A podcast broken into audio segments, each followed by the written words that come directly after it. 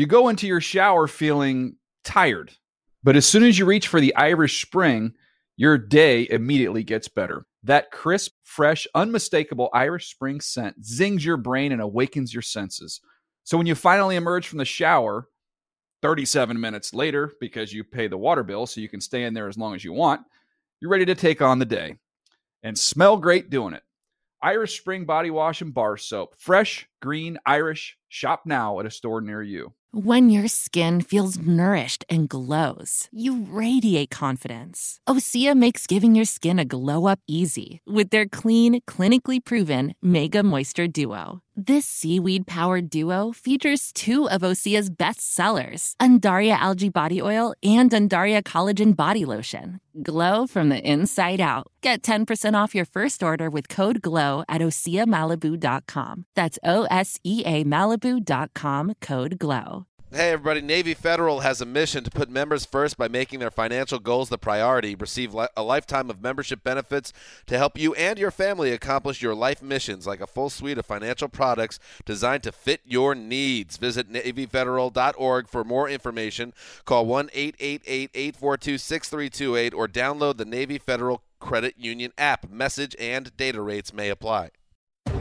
The Around the NFL podcast takes place entirely inside a Marc Sessler fever dream. Welcome back to another edition of the Around the NFL podcast. My name is Dan Hanzus. I'm joined in a room filled with heroes Marc Sessler, Chris Wesseling, and Gregg Rosenthal. What is up, boys? Hey, Dan. Oh. Whoa. What week is it? Week 11. You thought it was week 11. 13 after Ah, tonight. I got excited before.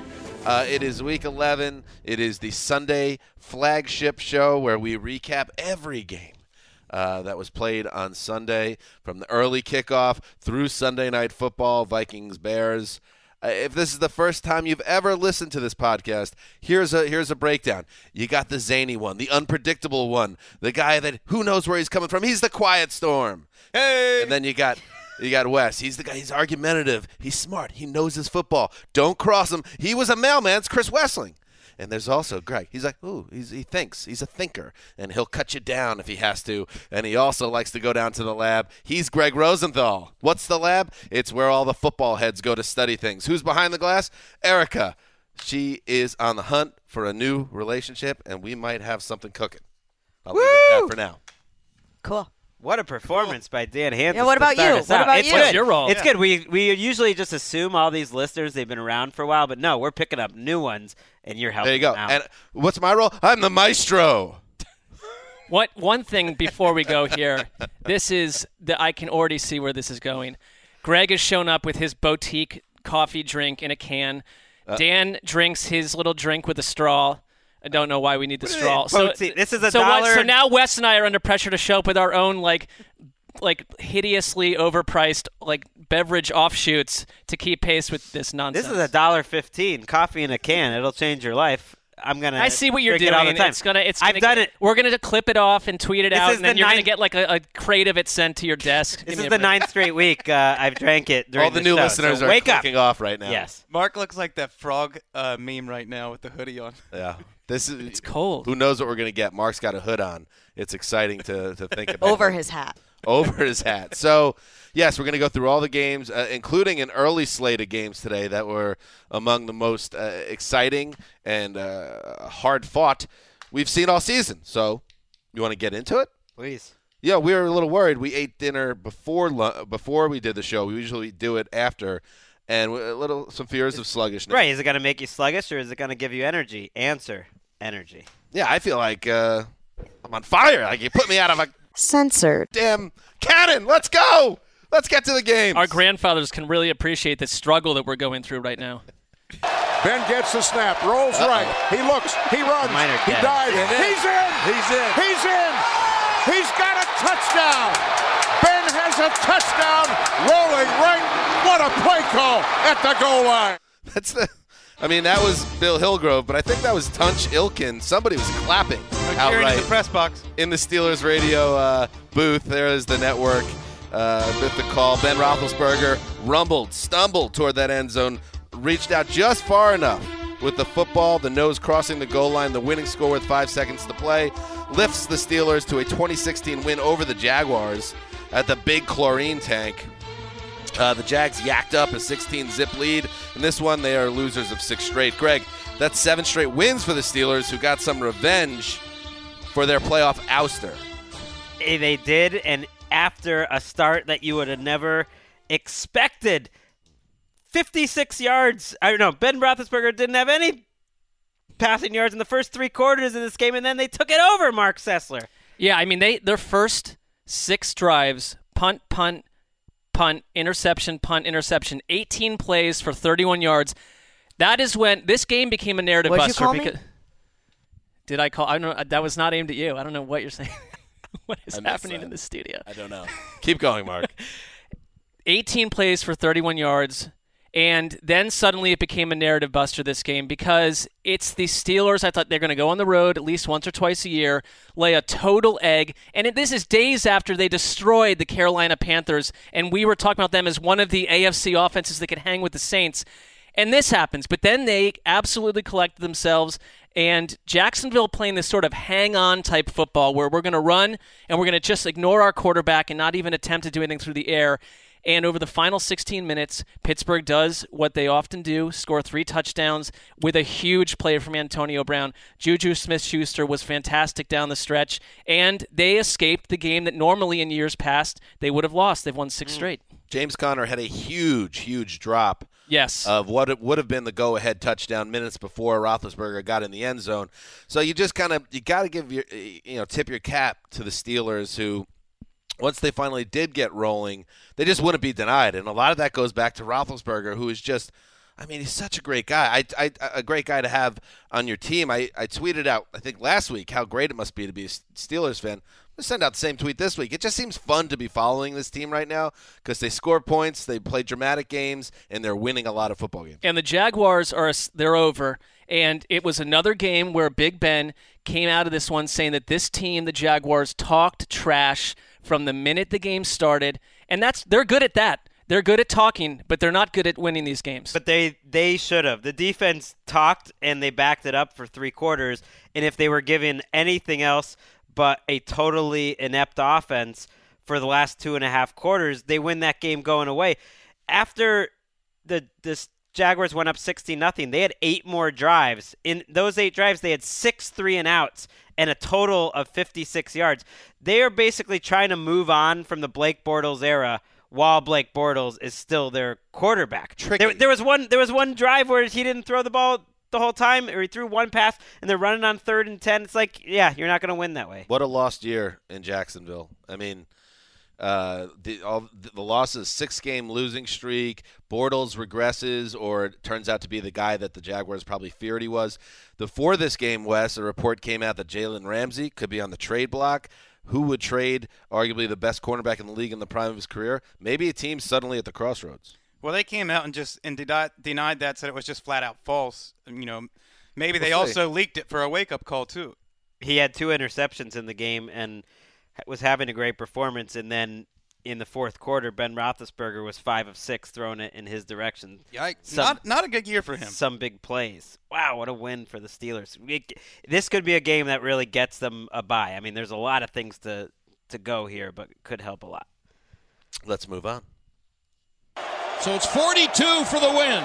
Operation good. 42 away. Maher for the win. Operation good. Cowboys win. 42 yards. What missed extra point? Brad Sham, and that was the Babe. I just call him the Babe. Babe Laufenberg of the Cowboys Radio Network with a call. Yes, Brett Maher missed an extra point and a 42 yarder earlier on Sunday, but he came up big when it counted. He shot one through the uprights, just to the right of the right upright, or to the left of the right upright. Uh, it was the difference in a 22 to 19 win for the Cowboys over the Falcons. It's a second straight big road win for Big D. Suddenly, just a game behind the first place Redskins, with the two rivals facing off on Thanksgiving. Gregg, this ain't 1996, but these Cowboys, they got some fight. How about them Cowboys? They are getting it done, and they have a chance here to take first place five days from now. I don't really feel any different about their team after watching this game. They're starting to win some of these close games. They play a style that invites these close games, but give a little love to Dak Prescott. There, what there was a couple key sequences where his ability to run the ball in short yardage, run over a, a, defender on the goal line a couple of times. Another time on a third and two where they basically had the right defense called. They could have had him stopped, and he runs him over. And you combine that with 201 yards from Ezekiel Elliott from scrimmage of 323. Their O line is is definitely playing well. It was a game with very few possessions, and Jason Garrett almost invites these close games, and I don't think he covered himself in glory at the end, but they found a way. They're, gonna, they're tougher. I'm not going to get too excited about the Cowboys. I still think they are what they are, eight or nine win team. But I do think there's a big difference in these last two weeks because this offensive line, which has been much maligned, I don't know if the coaching change did it, but all of a sudden Zeke Elliott is destroying teams back to back weeks. I think he's got like 400 total yards or close to it uh, in, in two wins, and I think that's a big difference. If that line is back to what it was, Cowboys can play in this division. Yeah, they're playing on offense like they did the last couple of years. And on defense, you know, we, we used to see Sean Lee as a Jenga piece. They are four and one with Leighton Vander Esch starting in place of Sean Lee. Vander Esch started out as a part-time player this year, and he already has hundred tackles. I mean, had a it, huge interception today too. Yeah, a huge making play made a big play in the running game too. I mean, they have stars, guys playing at the very top of their position. I would include Vander Esch in that. I mean, he's playing about Martin. as well as anyone.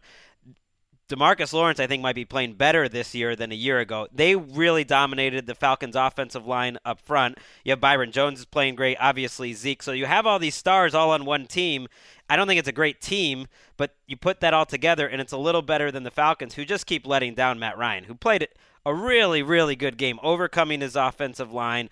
They refused to run the ball in some key situations, even though Tevin Coleman, when they gave him the Rock had a pretty good game. And then once again at home, he caps a really nice comeback with a beautiful throw to Julio Jones. He was money in the fourth quarter. He had a receiver, also Calvin Ridley, drop a pass that turned into an interception. And what does his defense do? They give up a quick field goal to the Cowboys. They've lost some heartbreakers at home this year. Can we fork them? They're no. at, at the Saints next week. That's about done. I think they're done. Yeah, we're going to fork the Falcons. I feel like they we might not have an official fork committee coming together this year. It sounds like maybe we're in a brief hiatus this year, but we could still talk about which teams are done. And I, I think this loss, uh, paired with what happened last week in Cleveland, it's just hard to get behind the Falcons as a team that's going to put it together. Or you have to believe that they can go five and one down the stretch, and there's nothing we've seen from them since that suggests that's about to happen. Especially when you you're going to New Orleans next week. Yeah, you they've had all these games, and you have an offense and a, a quarterback playing about as well as as any.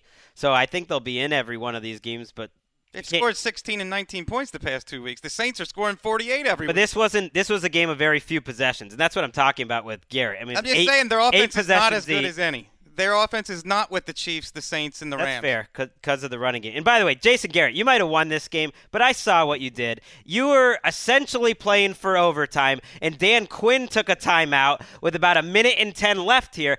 And I'm not going to kill Quinn for it because he was trying to be confident in his defense. It was third and five. Yeah. Dan Quinn t- takes a timeout. Otherwise, that clock's running, and I think we're going to overtime. He takes a timeout. They pick it up, and then they get to a 47 yard field goal for Brett Maher. And then and then he just stops trying to gain yards. So this is going to haunt you, Jason Garrett. Jason Garrett will be employed by an arm of the NFL longer than all of us. He's just going to stick around. I think if if you're in there this division, here's what you want them to give Jason Garrett an extension, give Dak Prescott an extension, and just keep this whole train of eight and eight moving for year after year. Let's move on. Wow. It'll make your head explode. Newton's got the ball. Looks, looks, looks. Plenty of time.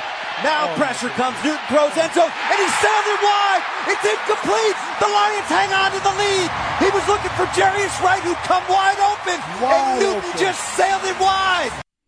Nice call there by Dan Miller with Lomas Brown on the assist. Lions radio. Cam Newton threw an incomplete pass on a two-point conversion. Uh, with 107 to play. Yes, he did sail it over an open receiver, uh, allowing the Detroit Lions to hold on a 20 to 19 win over the Panthers. The Lions improved to four and six. Keep those playoff hopes um, on live sport. Was it four and six? Or are they five and six? They are four and six. Yeah. Lions. Thank you, four and six. Uh, the Panthers have lost two straight for the first time this season, and uh, gentlemen, we'll start here since that was the play we just heard. I I get it. I get it's fun, and I enjoyed the excitement of watching the play. But I thought the same thing uh, with uh, Vrabel in Tennessee uh, against the Chargers in that London game, and I'm thinking the same thing in this game. When you have the momentum and you're scoring the touchdown and have a chance to tie the game and uh, try to win this game, why get crazy and, and be the cowboy and go for two? And if it works, he's a genius. If it doesn't work, he looks bad. I get it. But I just, this is a first guess for me. I didn't love the call when it happened, and I didn't love the Vrabel call, and I didn't love the Rivera call. In both cases, the teams lost because of it. Maybe they lost because of it. Maybe he would have missed the kick, or the defense would have given up the field goal anyways. There was three timeouts in a minute seven. I do think that was a factor. in Rivera, Well, the in- Panthers a better team than the Lions. Get the stop. Don't you have no faith in yourself? It's what it feels like. You have to try to steal a win. That's why I don't like that. Wasn't there a moment on that play where you thought Cam Newton run with the ball, take off? He didn't. He seemed. Oh, he got injured. I will throw this out there. He got rolled up on, I believe, in the third quarter, and he and, and because he's he seems to be indestructible, Cam Newton. He wasn't even really showing ill effects. He wasn't necessarily limping around the field. But I wonder if that maybe played into it. Maybe he wasn't feeling good, but he wasn't really moving uh, the offense with his legs at all in this game. It's been a an absolutely. There's a couple teams that are in a bad place right now, but an awful 10 days for Carolina because you were utterly exposed against the Steelers. And eh, this was the one that we talked about on Thursday as the stamp it, sort of get right game, get back on track, and this happens. Yeah, the, the Lions were reeling. You can't lose this game if you're the Panthers. But he here's the thing: he missed an open throw. I mean, it was an easy throw. Gotta He make the throw. it, and he said after the game, "That's on me. I I, I can't miss that throw." So that's why I don't mind the call. year you where his you let accuracy your best better player, than ever. yeah, you let your best player try to win the game, and and he blew it. And I do think this is a loss because especially because you didn't see it coming. That has some impact on the NFC race, and that's what I was talking about with it, where these teams like like the Eagles or the, the teams that are four and six, like the Falcons, they feel at least in it because a team like the Panthers are back at six and four. You know, right now the the, the sixth spot is six and four. Six and four, and, and suddenly we're asking questions about them. I mean, I think part of the With reason two left against the Saints too. Right. The part of the reason they Gra- Graham Gano, typically very reliable this season, flubs a 34-yard field goal and, and missed the extra point. I mean, suddenly if you're a head coach, you're a little freaked about your kicker. But I, I- I'm I with would you, Dan. hope- I still would think that you have to believe they can punch in the extra point. They That- they asked Rivera after the game about that, and I think it was kind of like a tack on. Did the misses by Gano, and he met, he kind of repeated what the reporter said. But Gano is one of the best kickers in the league. Are you really gonna just count on him having a yip, so you're gonna bail on an extra point? I wouldn't with a kicker that, that I mean, that he just good. did have the yips on his, la- his two previous kicks. I Panthers. mean, when do you know when the yips? I think part of it's because it was happening on the road. It's like let's get out of here with a win, and you hope you punch it in, and it does not happen. I think the Panthers have to become Rams fans the rest of the way. They need that Week 17 game against the Saints to mean something, Hmm. or to not mean anything, right? They, Yes. they need him to think so. not mean anything. Okay, so they so want may- the yeah, the opposite of what everything I just said.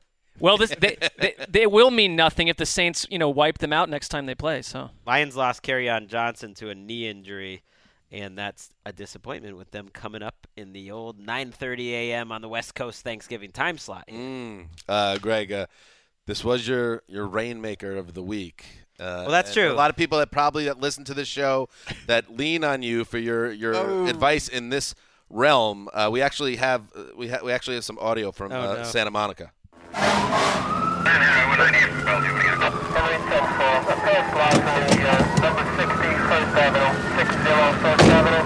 Dr. Gregory H. Rosenthal, this is your final foreclosure notice.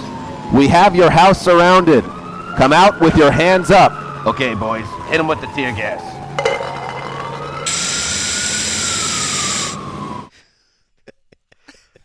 I mean, uh, did they leave uh, when they saw the second Rainmaker pick of the week come through in the afternoon? Oh, you're trying one to and act one. Like, you tried to act like the one second and one one. counted. No, no, no. Well, This you threw the it out there, and I this said was- that one counts. This was the one that you were telling the people about, though. Yeah.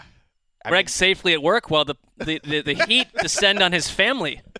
I They feel don't fine. know who's one, in there. one and one. We're moving. We're moving forward. It's fine. It's, it's a progress. Trust, trust the process. Let's the rainmaker. Just a, just a tough start for the rainmaker segment on the And, and look, Santa First Monica. time you've ever killed your own segment. Right.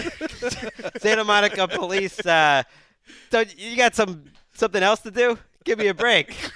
it's fair. It's fair. Apparently not. Fair How, comment. how about uh, like the you know the homeless people humping the parking meters right near my house? There's Their a, move. They're going to use it. there's a vagrant issue out there, no doubt. All right, let's move on. Smith looking, firing to the end zone, and it's intercepted. Brought out by Reid, and he takes it right side across the 40, the 50, the 40 of Washington. No one's going to get him. A pick six, coast to coast. Picked it off of the end zone, shot out of a cannon, and takes it for over a hundred yards for six.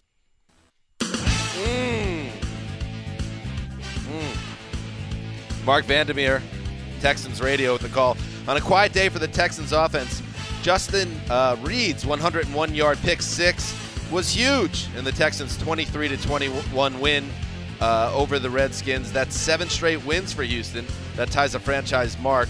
Uh, Marc Sessler, uh, the Texans win another close game, and a gruesome injury for Alex Smith may change the complexion of the NFC East. Redskins fall to six and four, and you know when when Alex Smith goes down, the teams that can complain are the teams that lose their starting quarterbacks. With the the only thing is, this was an awful game by Alex Smith before he was injured, and he he really put the Redskins in a tough position with two bad picks. The one that we heard right there. I I wonder down the stretch with what we've gotten from Alex Smith on tape in general, is Colt McCoy a huge drop off? I I don't. I think Colt McCoy is sort of similar to Alex Smith in certain ways, and he fits in this offense, which is to say, not a dynamic offense on any level, one that runs through its tight ends and needs a big day from Adrian Peterson. I think the offensive line injuries showed up a little bit more today. Alex Smith was pressured from the minute he was in there at the, the beginning until he got injured. And you said it, the Texans, like, the, here's the thing I can give them credit for. They won an ugly game. Uh, this was by far from a dynamic performance by Deshaun Watson, and he this Redskins defense is good, and they and they played they played well today. I think Lamar Miller probably played one of his best games of the year, which is I just don't love this backfield, but he he made plays for them, and they move on to a huge game next week against the Titans. The oh yes, I did lock that up. I'm riding hard with my Texans right now, and, and I'm coming for you, Wes. Just be just be mm. aware of that. You can just lock that up right away now. That versus the, winning. the tight tunes on Monday night. I'll There's tell- no way you're staying away I think from that. you're Tell you what, let's make it interesting. You're picking up when I'm putting them down. I'll, I'll go with me and the Colts, and you go with you and the Texans. okay, we'll get to that. We'll get to that. I know you seem to like the Colts. That's sneaking out, but I I- I think the Alex Smith injury is is so sad because Do yes, not reveal the score of the Colts game, Wes. Sorry. I've never, I've, I've never, in all the years uh, that we've been doing the show together, and I say this with peace and love. I think it's good. It shows passion. We'll get to it, but Wes, your excitement for Andrew Luck and the Colts. I don't know if I've ever seen you as excited about any team in the non-Patriot sector than the Colts right now. Well, I'm just waiting for the rest of the country to catch up. All right, but the Alex Smith injury uh, is terrible. He broke his fibia and tibia. Uh, it is on the 33 years to the day that Joe Theismann did the same thing. Joe Theismann was in the building, a Redskins quarterback. He had uh, surgery today, just to give you an idea of how serious the injury is, and it is certainly something that could be uh, something could put his career in doubt. Uh, and you just hope that that's not the case. But uh, that's a stomach punch. As bad as Smith or as kind of ineffective or mediocre he was in his first year in Washington, that's a tough thing to put down on a team, an injury of that level. And you got to give him credit for fighting back with McCoy. Jay Gruden believes that Colt McCoy is perfectly suited for his offense, and the Redskins gave him a new contract this past offseason that reflects the belief that they think he is the best quarterback, best backup quarterback in the NFL. But he's uh, he is going to have the same. Even if that was true, he doesn't have the offensive line that they thought they'd have. He doesn't have the receivers. I mean, you have Trey Quinn was the number two receiver today. You're throwing a Michael Floyd in the first quarter. It even even if you're playing great at quarterback, there's so many other issues on this team. Well, they they're featuring it's Jordan Reed and like Vernon Davis dropped an awful wide open would be touchdown reception. It's like you, these guys. If this is going to be the focal point of your offense, someone's got to make a play. So it is a it's an unfavorable you know looming prospect for Colt McCoy to do much more than Alex Smith did. I mean, it's uncanny that Theismann was there. The final score was the exact same, Oh. 23 to 21. Crazy. They were both on the 40-yard line for what it's worth. They both finished with 301 attempts on the season. It's a little. Oh, So is does that mean Colt McCoy is Jay Schroeder? yes, What did Jay Schroeder do? yes. Did I believe he well? guided them to the playoffs and then uh, Doug Williams took over the next year in, in a quarterback tussle with Jay Schroeder, and then they won the Super Bowl. How about these Tex? How do the Texans win every game like this? They've got some. They've got Well, some that- magic luck. Not that was the but point I was going to make is that the Colts are definitely looking more impressive as a team, and they're shredding teams right now, and they're they're on a winning streak themselves. But the, the Texans, they got a little juice to them, little magic. Uh, seven straight wins. They're the first team. This Wes, you're a historian. They're the first team since the 1925 New York Giants to win seven in a row after starting three and zero. Uh, I don't think they'll go 13 and three, but these these uh, and maybe the their the regression to the mean is going to haunt them in the end. Uh, but they are winning close games, and they do it because they know how to close them out. I'd be concerned about one thing. They lost both guards today. They at one point had only five active offensive linemen, and the interceptions by Watson were on Watson. Right, and and McCoy had a chance there to win win it at the end. They ended up setting up a Dustin Hopkins 63-yard field goal, which was a, a mm-hmm. long shot. But this is the second straight week. I don't know if they really know how to close it out. This is the second straight week they watched the game end because the opposing kicker missed. I mean, the guy he barely reached the end zone. They were able to get the stop where they didn't even give him a makeable field goal. Would Would you believe that this is their first road win over an NFC team in six years? What? No, I don't believe it. I believe the Jay Schroeder thing. I don't believe it. Why are you lying, Wes? Let's move on. If the Ravens can stop the Bengals here, they can claw their way back into the playoff conversation. Game is on the line. Fourth and three. Dalton to throw. His pass near sideline is broken up. Incomplete. And with 142 left to play, the Hayes in the barn. I always enjoy that. Gerry Sandusky, Justin Ferret, uh, and Kirk McEwen of WBAL to call. The Ravens got the stop they needed, as well as 117 rushing yards from rookie Lamar Jackson in his first NFL start. A 24 21 win over the Bengals ends a three-game losing streak. West. The Ravens also got 115 ground yards from a human named Gus Edwards. Ground and pound lives in Baltimore. Gus Edwards is better than Alex Collins, and he's been showing it. But is he better than Gus Frerotte? Who's the best Gus in NFL history? Well, Gus Frerotte is not a wild uh, place to get to as an NFL player, performance-wise. Gus the Mule. Remember that old movie where the mule kicks the football? I do not. How old are you guys? I don't remember that, for the record. Wes now reveals himself to be a 300 year old wizard. My dad used to watch this movie where there was a mule named Gus who used to kick footballs.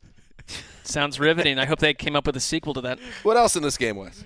Uh, Lamar Jackson looked good. I mean, he did throw an interception, which the Bengals capitalized on, but it, then he led the Ravens on two scoring drives to take the lead. And the most rushes by a quarterback in a game since at least 1950 27 Oh, carries, gosh. which made me at first think would they give him that kind of workload if they thought he was going to be the quarterback the rest of the way? But it's interesting because Marty Mornhinweg has really struggled with the run pass ratio and establishing a ground attack. Um, and, and I think this might actually help Marty Mornhinweg like get out of his own way. Look at their schedule down the stretch. I don't think they face a run defense that ranks in the top half of the NFL. Ooh, who's got this? Oh, Wes. You son of a yep. son of a gun. Oh, like you didn't know. Wait, th- By the way, this run pass ratio. Oh, he's- like you didn't. He's still got a problem. they ran 57 times. It worked. Hey, Dr. Rainmaker, let me in. Open up this door. I want my money now. My lead pipe has a date with your knees. If you don't come out here, you and your bozo friends are done for. You hear me? Open this door. That is actually the. That was Louis the leg breaker? That's Louis. That's Louis. You don't want That's to. not how it works in 2018. Okay, Louis. That's what you thought. nice work, Eric. Anyway, we Can we fork the Bengals? They, they ran 57 times. I mean, that's that's insane. Well, I In a don't think- 24 to 21 game, you don't see that too much. You can't. don't think they trusted Lamar to run a, a like a, a some heavy NFL aerial attack in this game. I think John Harbaugh loves the fact that Lamar Jackson was his quarterback. He just seems like he had a pep in his step the whole week. He was excited to unleash this plan. They didn't throw the ball once on the first drive. I I don't know. That almost makes me buy into this team because I think he he's feeling like some crazy mad scientist, like on his last chance, and he's loving it. Yeah, you're Russ. You're right. Their schedule, in terms of defensive teams, they're playing the Raiders, Falcons, Chiefs, Bucks, and then the Chargers. Chargers. They're good, but D- Does this That's- plan work week after week? Can they just go un- un- unfurl the same scheme next Sunday? I don't think you can ask your your quarterback to run the ball 20 times a week. I mean, is, how's he going to stay healthy? Concerns me. It'd be fun to bit. watch, though. At least. I oh, mean, they're they're a more interesting team with Lamar Jackson. Um, I feel like these two teams are exactly where they should be. Which Yes. is two five and five jabronis. Which means you know, they no- are both mean. too They are seriously. meaningless. You asked if we could fork the Bengals. Yeah. I, I'm usually the guy that says anything can happen. You want to keep all 32 teams but alive. five and until five. No, I'm done mathematically with the. Bengals. That they're they're a bad team and they're not going to make the playoffs. They're bad. They're boring. And uh, yeah, I don't really believe in either of these teams. Somebody had to win. It was the Ravens on Sunday. Let us move on. Fourth down and seven coming up. Empty backfield for Brees. Brees takes the snap, drops back, looks to his right, walks one down the sideline. Alvin Kamara caught at the 10, into the end zone. Alvin Kamara, 38 yards, and the Saints continue to dance in the Superdome. Oh, Zach Strief, WWL. They do. Drew Brees passed for 363 and four touchdowns, including a cruel, brutal fourth and seven bomb to Alvin Kamara when the game was already out of hand. I mean, the Saints are feeling themselves.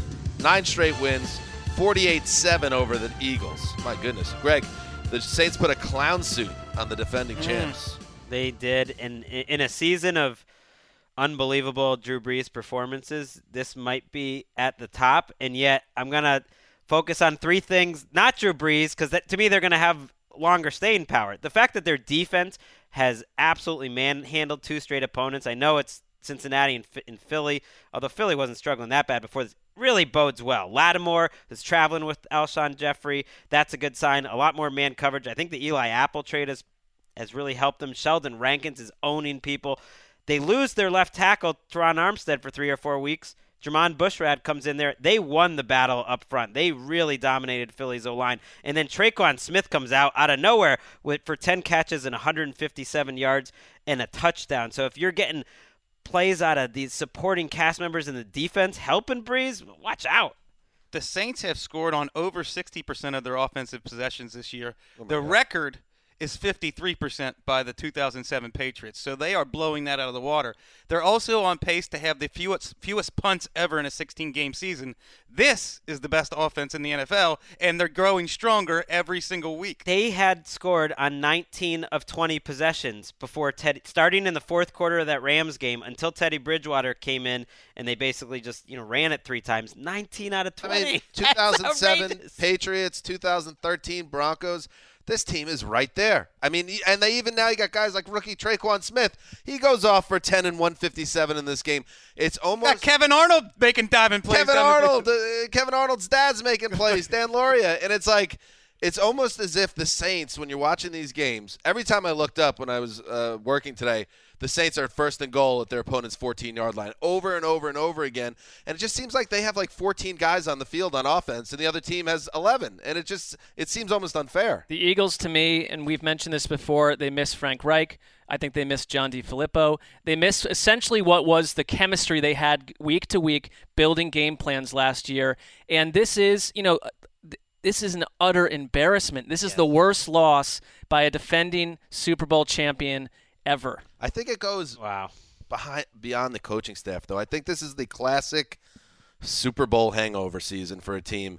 And they just from the quarterback coming back from the knee injury and not being quite himself, even if his numbers are comparative, at least Not- until today. Until today. Today he had one of the, maybe his worst game as a pro, but everything about the Eagles just seemed off this season, and this was obviously the nadir. Well, the offense scoring seven points was is the shock to me. Carson Wentz struggling is the shock. It doesn't shock me that the Saints offense went up and down the field. The fact that the Eagles were essentially dominated. I think they had 160 yards until a last you know second drive and they had the ball they got plenty of chances they could not move the ball Wentz was missing receivers just a little late on things had wasn't quite accurate and at four and six in this division, just looking at it, if you had a good performance today that you could feel good about, you know, they, I don't think they'd be they're out of it, but they're springing new leaks every week. The East is the one division where if you got something out of Philly today that you had any sort of faith in, four and six wouldn't scare me.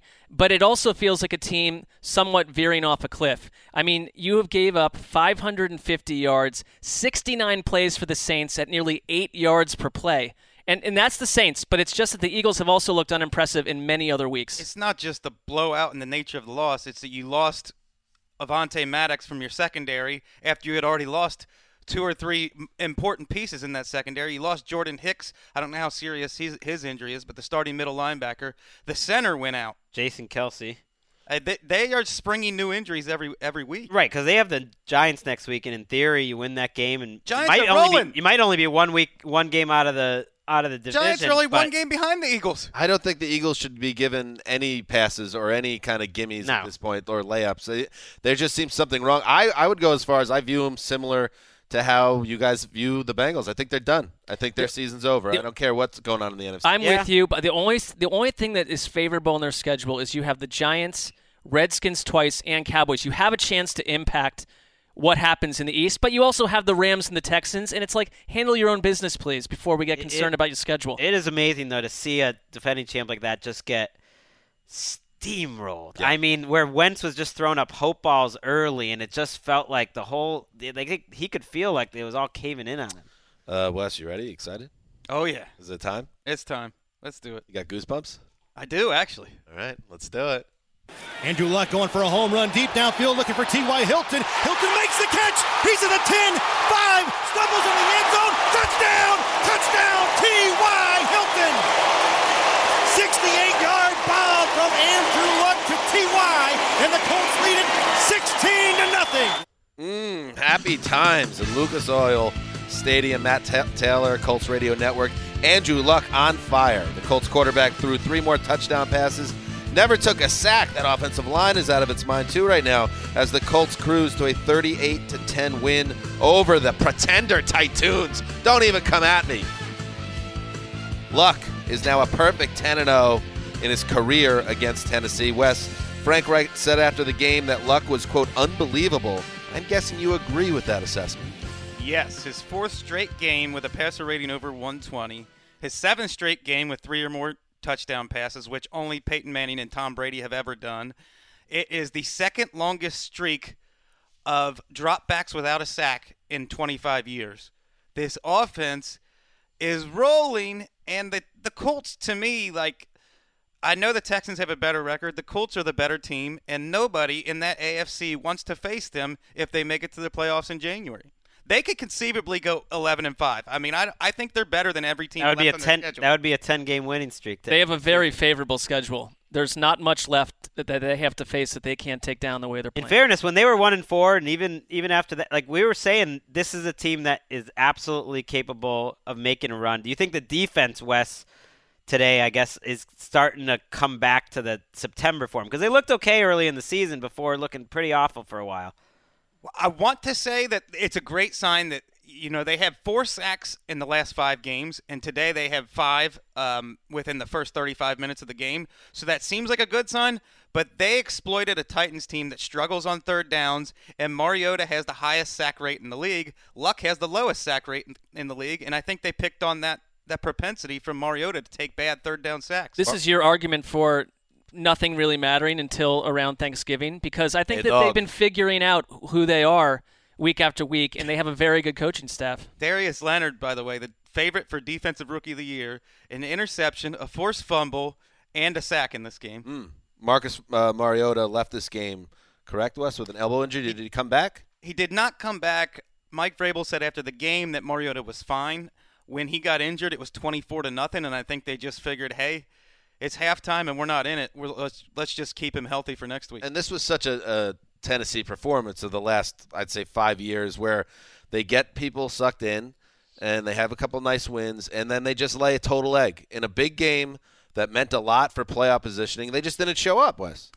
I think the Titans are one of those Jekyll and Hyde teams where you could say you could convince yourself they're as good as the Colts going into this game, and then within a few minutes of the game starting, it's like the Colts are are, are just a better team. And they may be the better team than the Patriots, too. Maybe part of that Tennessee thing was New England. Let's move on. I mean, come on. A kick to win it.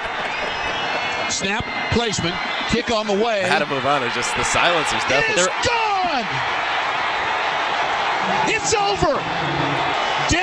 Celebrates like I've rarely seen in a regular season game. An unbelievable comeback victory for these Broncos. Wow, Dave Logan, KOA. Marc, we're going to get back to your point in a second. With the call, Brandon McManus kicked a 34 yard field goal as time expired, uh, giving the Broncos a 23 22 win over the Chargers in Carson.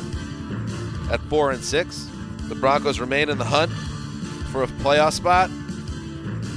But for the Chargers, this was a loss straight out of the same sad Bolts handbook.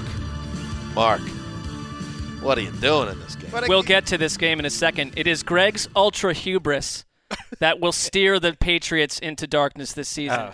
That is one of the most. That comment you flippantly threw out there before the end of the last segment is the end of the Patriots. Yes! From you your have lips been to God's living. You have been living in ease for too long. Here's my point. It is over. We we talk about all the time. Like you don't overreact too much to one game in general. And I would say that I get it. Every team is great. Every team's going to make the playoffs. Don't worry about I'd say that about the Titans too. They're going out. The Titans have shown that they're capable of winning games. They they crushed the Cowboys. We've heard enough. road. They crushed the Patriots. you can't go crazy off of one game on the bad. No one's going crazy. No one thinks that the Titans are better than the Patriots this year on the on the body of I think it just exposes the fact that New England's not just going to roller coaster into the playoffs and no, load into no one the thinks Super Bowl that. again. No one thinks they're even one of the two No best one. teams in the You AFC just said right please.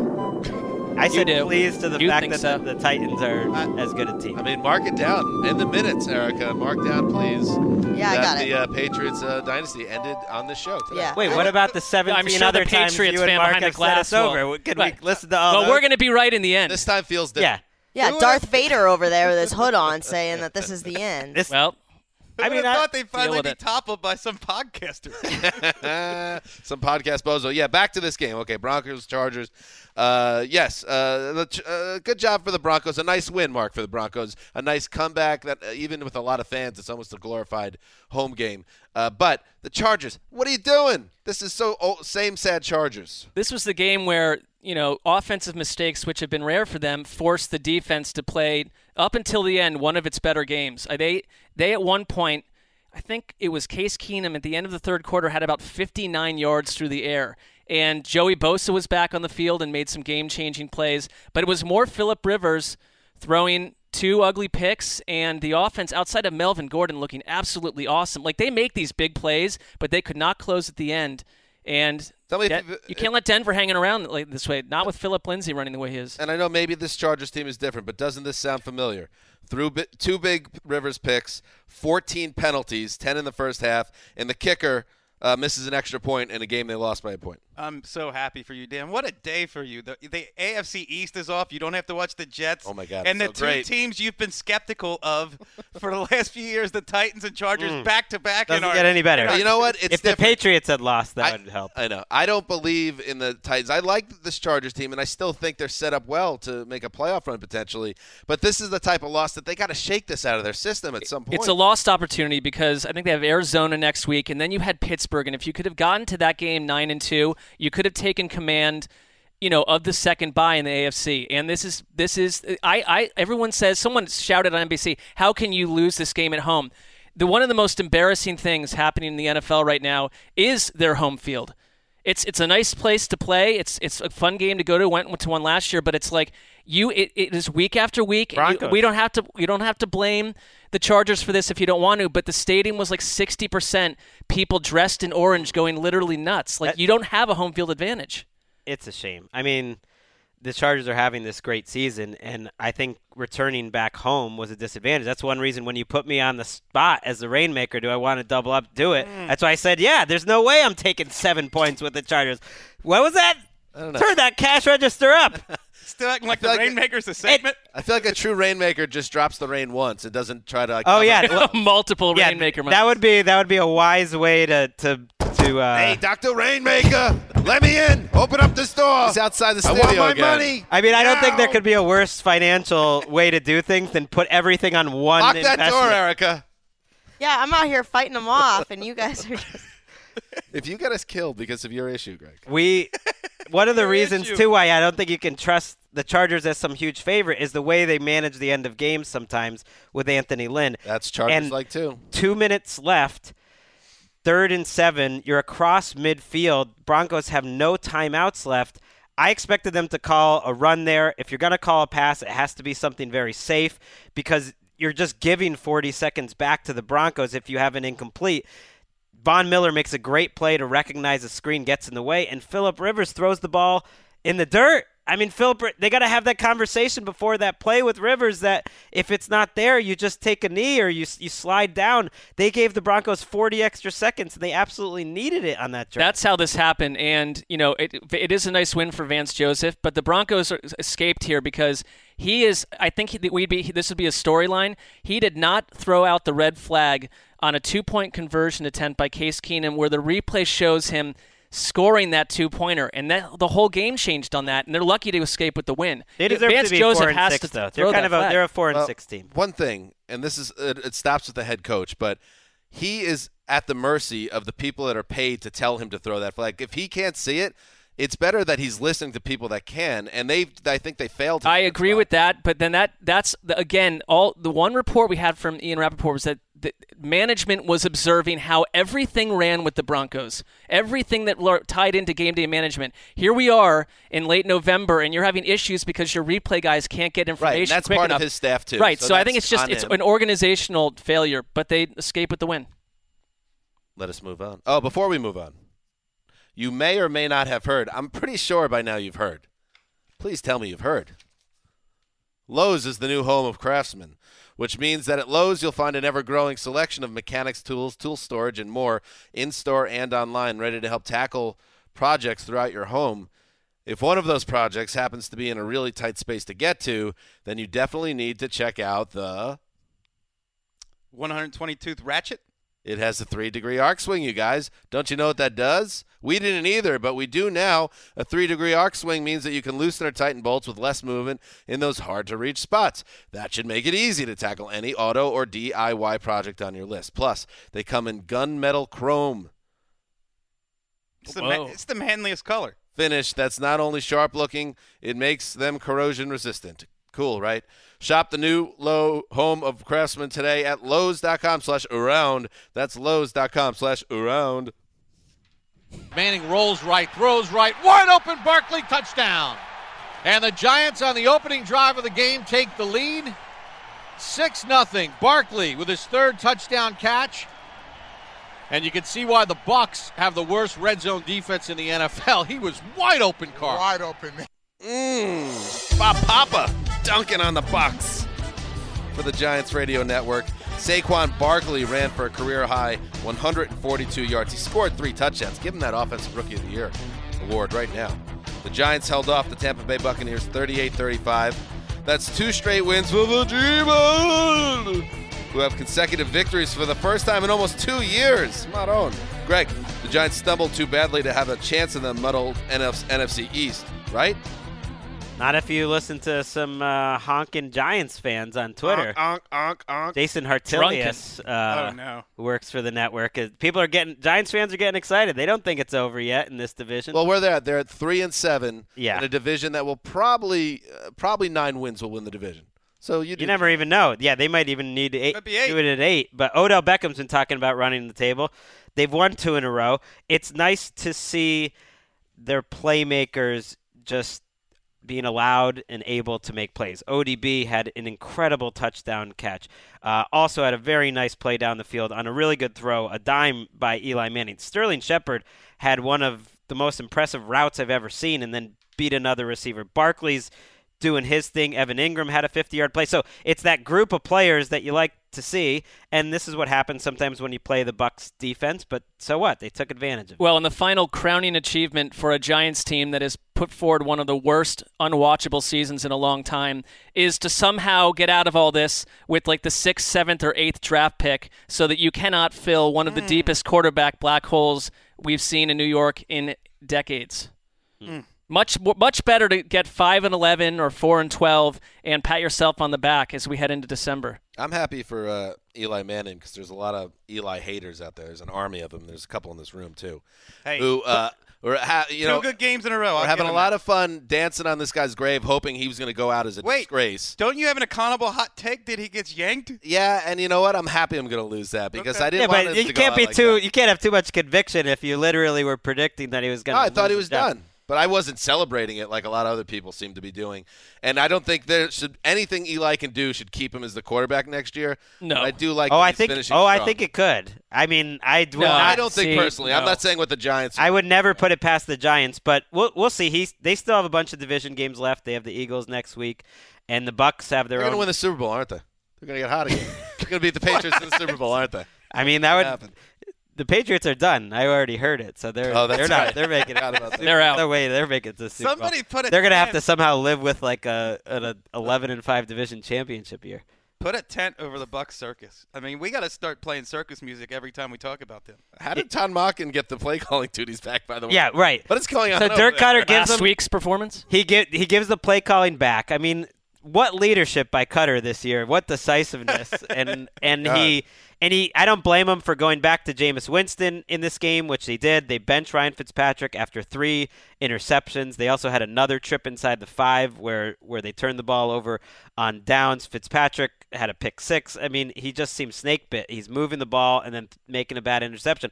Jameis Winston came in and and started to bring out some Wince magic, which I tried to sell on mm-hmm. Twitter. Wince magic. Nope. They weren't having it. Four possessions, four touchdowns, but this, the Bucks are always in catch-up mode. You were the first person to ever get negative retweets.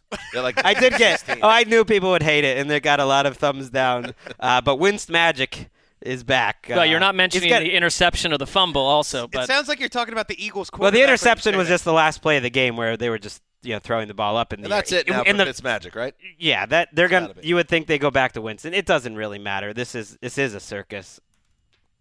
Let's move on. 35 yarder. Carlson measures it out. Snap, pull, kick. He's made it. He's made it. Carlson wins the game 23 21. How about that? The second win of the year, both at the expense of rookie quarterbacks. I was thinking, how come we haven't heard Brent Musburger? Because he calls the radio games for the Raiders and they never win. But there he is for KGMZ. Daniel Carlson kicked a 35 yarder as the game ended. The Raiders steal a 23 21 win over the, uh, the Cardinals. It was a showdown of teams jockeying for the number one pick in the 2019 draft. So, who really won this game? Anyway, snaps a five game losing streak for the Raiders, who won despite some sideline squabbling between Jon Gruden and Derek Carr. Wes, the Cardinals needed to get inventive to blow this one.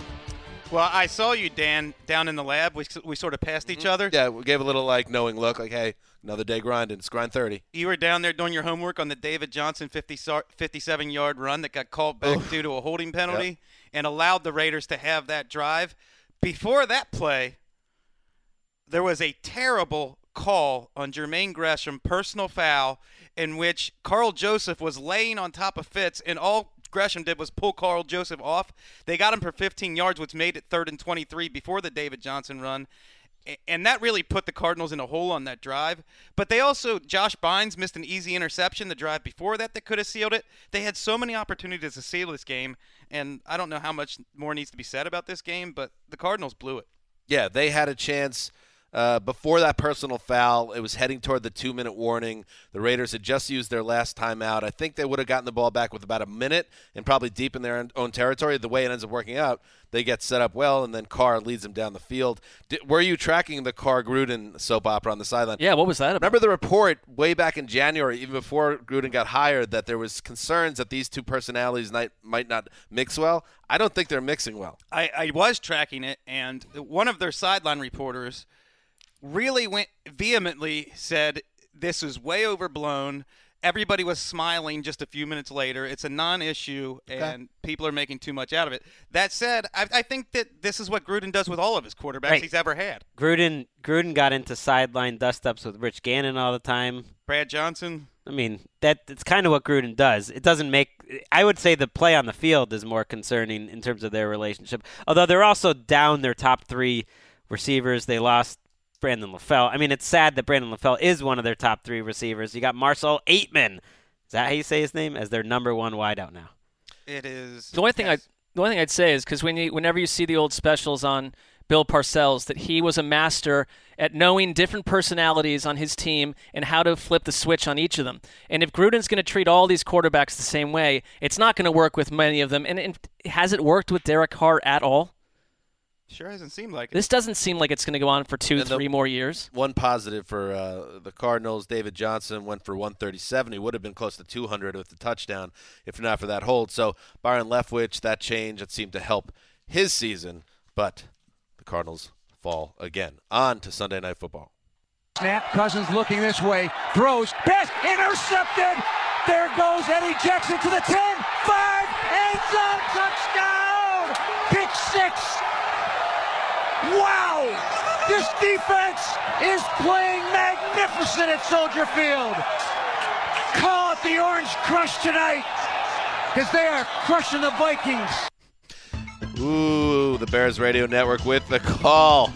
Eddie Jackson's fourth quarter pick six basically decided this ball game for the Chicago Bears. A 25 to 20 win over the Minnesota Vikings at home. This was the signature win uh, that uh, Bears supporters were looking for. That uh, people in this room, the team of around the NFL uh, supporters, we were waiting for the Bears to show up against a big a big oppo- opponent, and the Vikings we think qualifies. Gregg, the Bears, big W, four wins in a row. They're seven and three. absolutely qualifies. I think that the that the moment Jackson made that pick, that was sort of the, the moment they really became the team of the around Absolutely. the NFL podcast. We exploded, and it does kind of put into light that, that all the focus on Trubisky in the offense, it's not all about that. This is a team sport, and the defense won this game for them. Forcing turnovers, and when the offense did have to do something late in the game, they got a field goal drive when they absolutely need to, and they've played complementary football over the last five weeks. Now they're a game and a half up on the Vikings, and I believe two and a half on the Packers.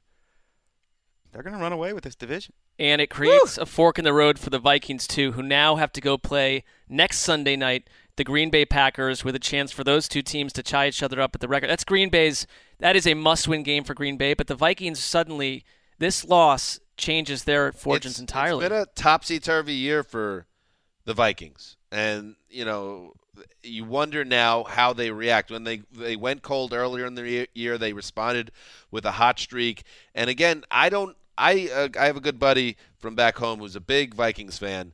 And he, on a weekly basis in our, our t- text chain with friends, does not trust Kirk Cousins. Feels like he is not a guy that has earned uh, the benefit of the doubt this season, despite having some good numbers.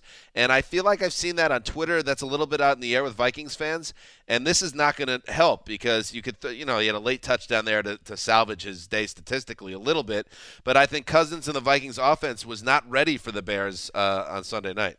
I think that's a little unfair, but I do think it's fair to point out that What's unfair? To put that criticism on Kirk Cousins. Okay. He's had a very good year. I think he's had a good year. He's put as many great passes out there as just about anyone. But I think it's fair to point out, point out that the Vikings offense really isn't any better than the Bears offense. And if these are two a matchup between two defensive teams, and the Vikings offense isn't any better than it was under Case Keenum. The quarterback's better, but the, the offense is worse. And if this is a matchup of two great defenses and pass rushes, the Bears pass rush showed tonight, and I think their playmaking showed they're better than the Vikings on defense. They're the team of ATL, so we're, we were rooting for them. But also, I I just see them as the one team in this division that should and could pull away from the rest. You know, all the the Packers had a chance on Thursday night. They couldn't handle their business, and the Vikings couldn't tonight. And you want one of these teams to separate. And if the Bears win on Thanksgiving against Detroit, they'll they'll be in the process of doing that. Then they play the Giants the next week before facing the Rams. So You mentioned that they have the the Vikings have the Packers next week, but then the week after that, at New England, at Seattle. The next three Who? weeks for who? for the Vikings. Okay. Yeah, That I is- think I think, and when you mentioned your your friend who's a little worried about Cousins, there was one difference between him and Trubisky. You could see tonight. First drive of the game, Trubisky makes a play out of nothing on a third and long to extend the drive. They get three points. He did that a couple times. Also hit a couple nice third and eights in the second half. Cousins, when the play's breaking down, you don't have much faith that he's going to be able to make a play on his own. But that's not his game. You know who's? Uh, oh, Marc Sessler. Marc. What do I need to say? That sound effect said it all. Nice job. Wow. I believe Dan and I are tied, still chasing Wes. We're coming after him though. You know who? You know who's on board, by the way, with the team of ATL.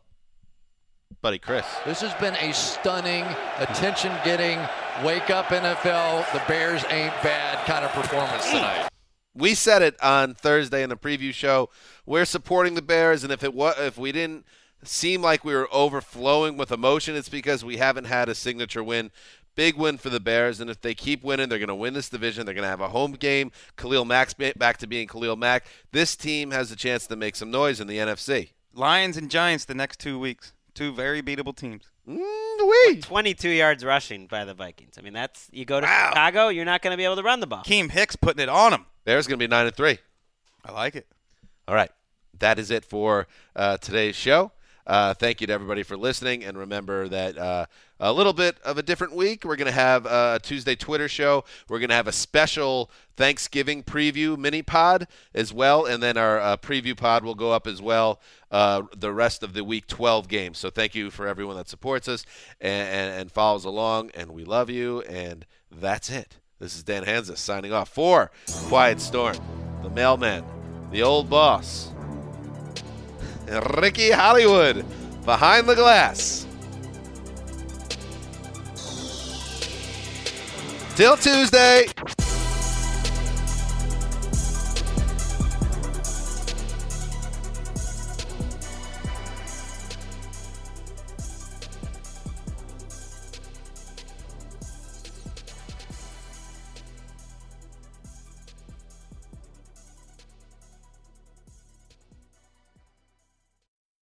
You go into your shower feeling tired, but as soon as you reach for the Irish Spring, your day immediately gets better. That crisp, fresh, unmistakable Irish Spring scent zings your brain and awakens your senses. So when you finally emerge from the shower, 37 minutes later, because you pay the water bill so you can stay in there as long as you want, you're ready to take on the day and smell great doing it. Irish Spring Body Wash and Bar Soap. Fresh, green, Irish. Shop now at a store near you.